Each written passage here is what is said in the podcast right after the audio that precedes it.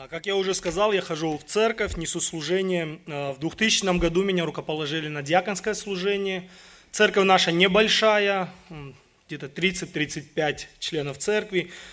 Детей очень мало, потому что мало пар, поэтому мой сын был один, потом к нему еще присоединилось несколько детей. И как и у вас, у нас каждое воскресенье проходит собрание, братья делятся словом, и сегодня у меня есть возможность поделиться с вами Словом Божьим. И я хотел бы сегодня, чтобы вы э, немножко задумались над тем, каких людей вообще Бог использует. А Что вообще Бог может через каждого из нас сделать? Потому что очень часто мы слышим о великих людях, таких как там Билли Грэм или других известных проповедников, и мы говорим, конечно, он, он может так проповедовать, но его жизнь тоже начиналась, наверное, с маленьких шагов верности, с маленьких шагов, которые, где Бог его испытывал и доверял ему все больше, больше и больше. И сегодня на основании книги Судей я хочу все-таки, чтобы мы посмотрели, каких людей использует Бог. Может ли Бог сегодня меня использовать? И первый пример, который я хотел бы привести, это книга Судей, 3 глава, а, с 12 стиха и ниже. Пример, э, пример человека по имени Аот. И вроде бы ничего удивительного, ничего такого. Но вы знаете, что книга Судей, она интересна тем, что один стих очень часто повторяется. Сыны Израилевы стали опять делать злое пред очами Господа. И в их жизни было приблизительно так. Они грешат, отступают от Бога, потом начинают вопиять к Богу, Господи, спаси, помоги. Бог им посылает судью, потом сказано, покоилась земля какое-то время. Через время они опять забывают, что когда-то они служили Богу, начинают опять отступать, опять делать зло, и опять Бог предает их в руки разных царей. И из 12 стиха опять так начинается эта история. Сыны Израилевы опять стали делать злое пред очами Господа. И укрепил Господь Иглона, царя Моавицкого, против израильтян, за то, что они делали злое пред очами Господа. И ниже сказано в 14 «И служили сыны Израилева Иглону, царю Моавицкому, 18 лет». 18 лет гнета. 18 лет, можно сказать, рабства. Знаете, это не 18 дней, не 18 часов. Это говорит о том, что 18 лет израильтяне просто грешили, грешили, грешили.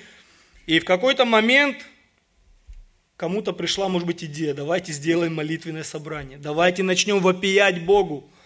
И с 15 стиха сказано, «Тогда возопили сыны Израилева Господу, и Господь воздвиг им спасителя Аода, сына Геры, сына Емениева, который был левша. И послали сыны Израилева с ним дары Иглону, царю Моавицкому». На первый взгляд ничего необычного, да? Но здесь сказано, что Аод был левшой.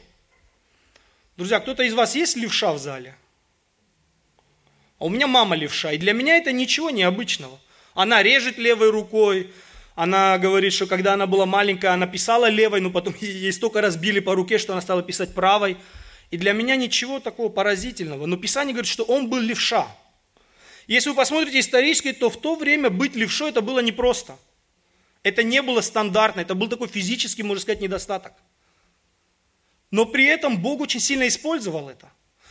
Дальше сказано, а вот сделал меч с двумя остриями, длиною в локоть. Интересно, что он припоясал его под плащом своим к правому бедру. Да, давайте я выйду, чтобы было чуть-чуть видно. Я правша, поэтому мне, чтобы удобно идти в атаку, нужно припоясать меч к левому бедру. В случае опасности я его сразу извлекаю и готов в бой. Для Аода это совсем по-другому. И проходя, например, когда он проходил уже такой, скажем, фейс-контроль, досмотр, то как вы думаете, слуги царя Иглона, где щупали его? Правую или левую сторону? Левую сторону, потому что все подозревали, что он правша, никто не думал об этом. Он, возможно, даже просто плащ открыл, нету, нету оружия. Но все было на правом боку. И Писание говорит, он пришел, поднес цары Иглону, 17 стих. А, Иглон же был человек очень тучный. Когда поднес аот все дары и проводил, проводил людей, принесших дары, то сам возвратился от истуканов, который Галгаль сказал, у меня есть тайное слово для тебя, царь. А вот подходит и говорит, у меня есть слово для тебя, царь. Царь высылает всех своих слуг и говорит, я тебя слушаю. Царь даже не подозревает, что у Аода в этот момент он вооружен и очень опасен. Потому что его слуги, его э, телохранители царя, они проверили, что на этом бедре нет ничего. Он заходит, Писание говорит, он вонзает этот меч и затворяет двери. Все слуги думают, что царь отдыхает. И Писание говорит, когда уже он был очень далеко, Аот, уже ушел очень далеко от царского дворца, они только тогда поняли, что их царь Эглон мертв. И Писание говорит, что он так спас Израиля. И не просто спас, но если вы посмотрите 30 стих, то там сказано, так смирился в тот, тот день моавитяне пред Израилем и покоилась земля 80 лет. Друзья, Бог использовал физический его недостаток быть левшой для своей славы. И Бог может это делать и сегодня. Может быть, ты сегодня думаешь, я не такой молодой, как 20 лет назад. Не так быстро бегаю, не так быстро, может быть, что-то делаю. Но Бог может это использовать. У тебя есть большой жизненный опыт. Ты можешь делиться этим с молодым поколением. Может быть, ты думаешь, что у меня есть, я плохо вижу, или я не могу делать какие-то другие служения в силу своих физических слабостей, здоровья, может быть, или каких-то других недостатков. Но ты можешь быть хорошим молитвенным партнером. Ты можешь молиться за пастора, молиться за служителей, молиться за служение.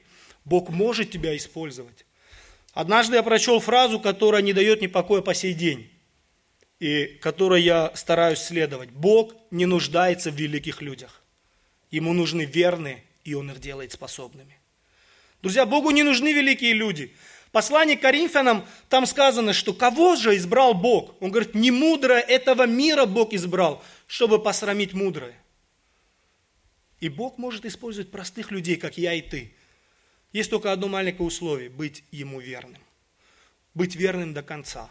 Быть верным, может быть, в самых мелочах, когда нас никто не видит. Возможно, верным так, как это сделала Лейла о которой я вам рассказывал. Бог может использовать твои физические недостатки, физические слабости, чтобы прославиться.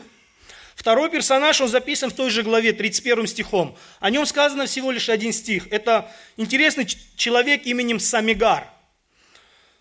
31 стих 3 главы. После него был Самигар, сын Анафов, который 600 человек филистимлян побил воловьим рожном. И он также спас Израиля. Вы представляете себе эту картину? 600 человек побил воловьим рожном. Воловий рожь – это такая длинная палка, заостренная на конце. И когда вол, во время того, как ты пашешь, если он сворачивал не в ту сторону, просто пахарь, он колол вала, и тогда вол выпрямлял, и борозда получалась очень ровная. И вот такой палочкой Самигар побивает 600 человек. Я не знаю, может быть, он занимался где-то с монахами Шаолинь, может, он брал какие-то курсы по конфу или кикбоксингу, я не знаю, какие-то восточные единоборства. Но я вижу тут очень четко одно. Когда Самигар увидел опасность, он не сказал, друзья, подождите, мне надо взять меч, мне надо взять щит, одеть доспехи, и мы сразимся. Он стал использовать то, что у него под рукой. А под рукой у него была только палка. И Библия говорит, что он 600 человек не только побил, но сказано, он также спас Израиля. Что тебе нужно для того, чтобы Бог начал тебя использовать? Просто задумайся. Однажды у нас в Грузии одна церковь собралась, чтобы отправить миссионеров в село, и чтобы там началась церковь. И пастор говорит, ну, брат, что тебе надо, вот, чтобы ты начал служение? И он начал. Так, что же мне надо? Мне нужна квартира там, ну, дом, мне нужен автомобиль, мне нужен э, хороший телефон, мне нужен компьютер, мне нужен инструмент. Пастор говорит, подожди, подожди, подожди. Мне дешевле самому пешком туда ходить. Друзья, иногда мы ждем, что что-то великое у нас будет, и тогда мы начнем использовать это и принесем благословение, это принесет благословение, это принесет славу Бога. Но и мой личный опыт и Писание говорит, если ты будешь использовать то, что у тебя под рукой, Бог обязательно благословит. Знаете, мы проводим лагеря, вы уже видели, очень много инвентаря, но знаете, не все так начиналось. Первый наш лагерь в 95 году, у нас было буквально два мяча и две бомбиктоновые ракетки на 150 детей. Не было. Не было возможности. Но мы использовали это. Мы делали всякие игры с этими мечами. Мы старались развлечь детей, чтобы и через это передать им духовные истины. Прошло какое-то количество лет. Сейчас мне нужен микроавтобус, чтобы перевести весь мой инвентарь. Бог так благословляет. Не жди, пока у тебя будет новый компьютер, пока у тебя будет высокая зарплата, пока начни сегодня использовать то, что у тебя под рукой. И Бог обязательно благословит. Помните, когда Иисусу принесли пять хлебов и две рыбки? Очень интересно, что ученики сказали, где нам взять столько, столько э, пищи или столько денег, чтобы накормить их. Но Иисус сказал, что у вас есть, принесите. И когда ему принесли, он благословил. Писание говорит, что там было пять тысяч только, только мужчин, да? То есть, если быстренько посчитать, что каждый мужчина взял с собой жену, и еще, допустим, хотя бы одного ребенка, это тысяч пятнадцать. Он накормил. И еще сказано, что там осталось 12 коробов больших с едой. Бог готов благословить то, что у тебя в руках, и использовать это для своей славы. Один из для меня ярких персонажей книги Судей, это книги, книга Судей 6 глава Гедеон. Она также начинается, как и обычная история про израильтян. Сыны Израилевы стали опять делать злое пред очами Господа. И предал их Господь в руки мадианитян на семь лет.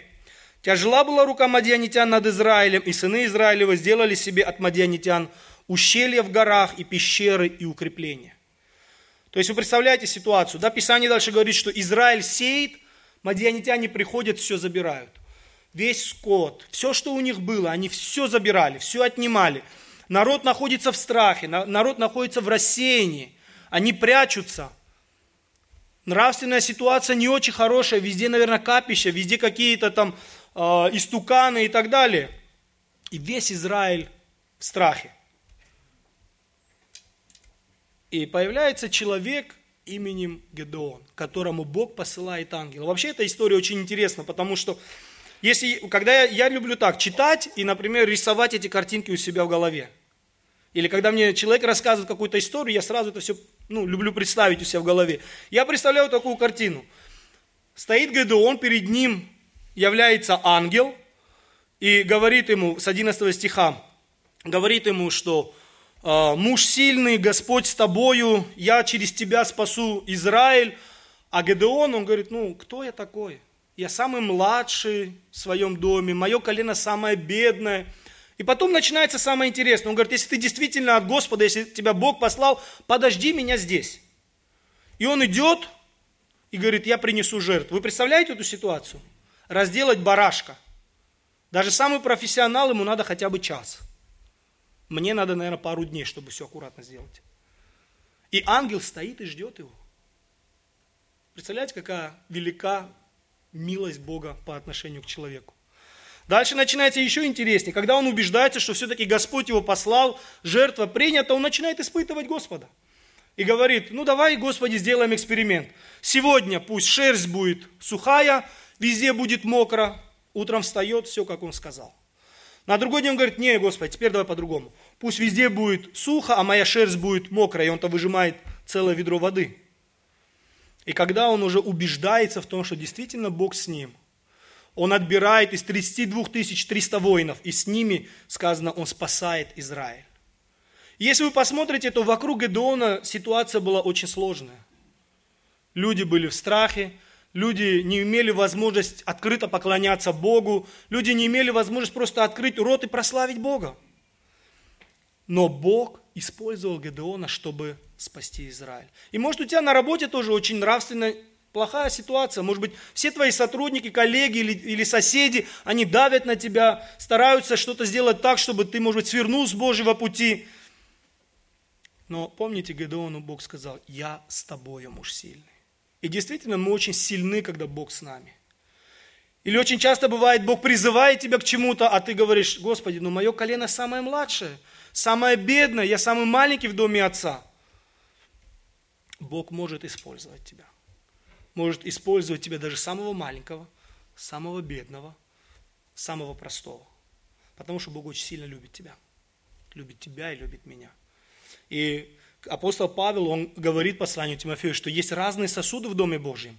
И есть в почетном употреблении, есть в низком употреблении, он говорит, но ты старайся, чтобы ты был делателем достойным, верно преподающим слово истины, он говорит.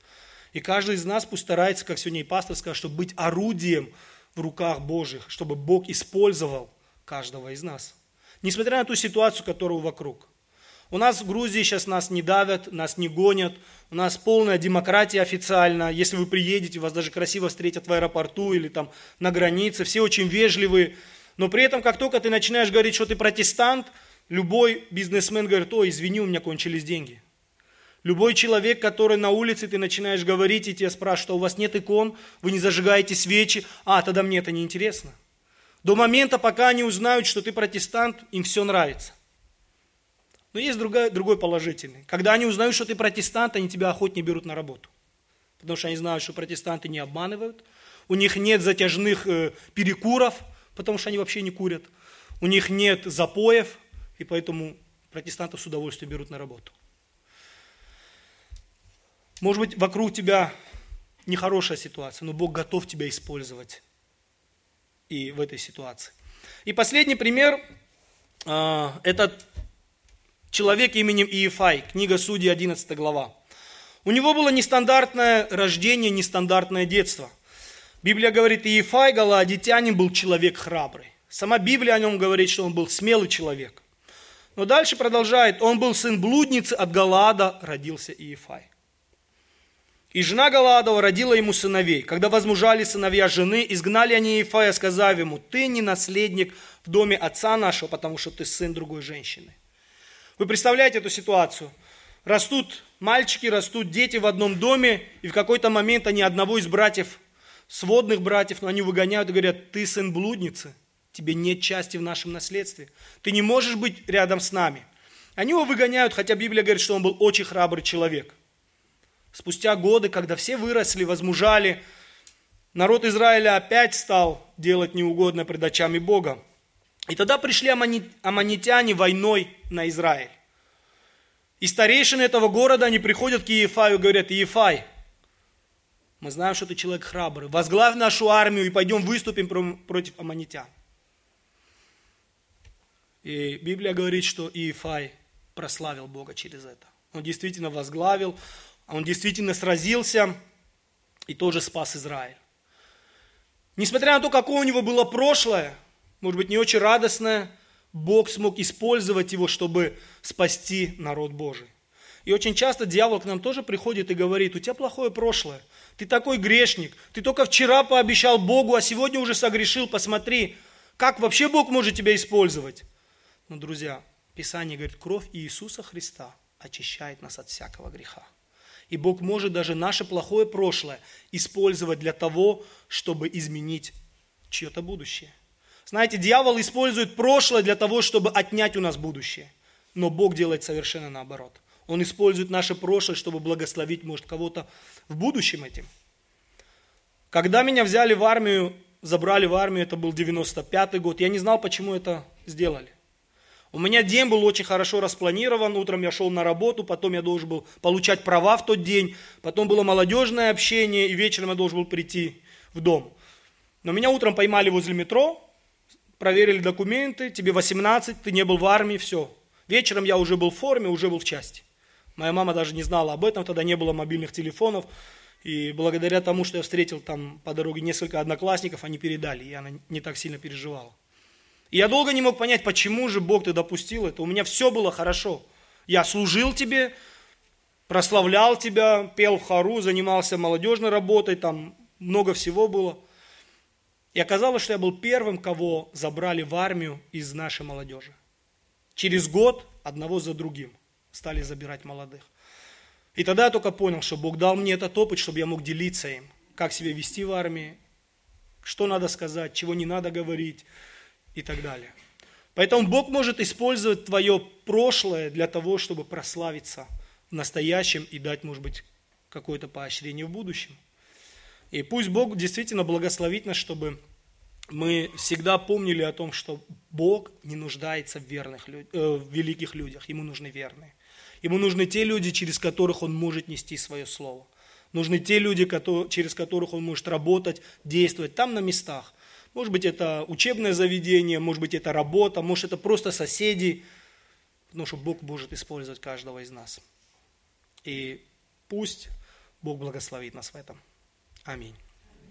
Давайте помолимся. У кого есть желание, обращайтесь к Господу.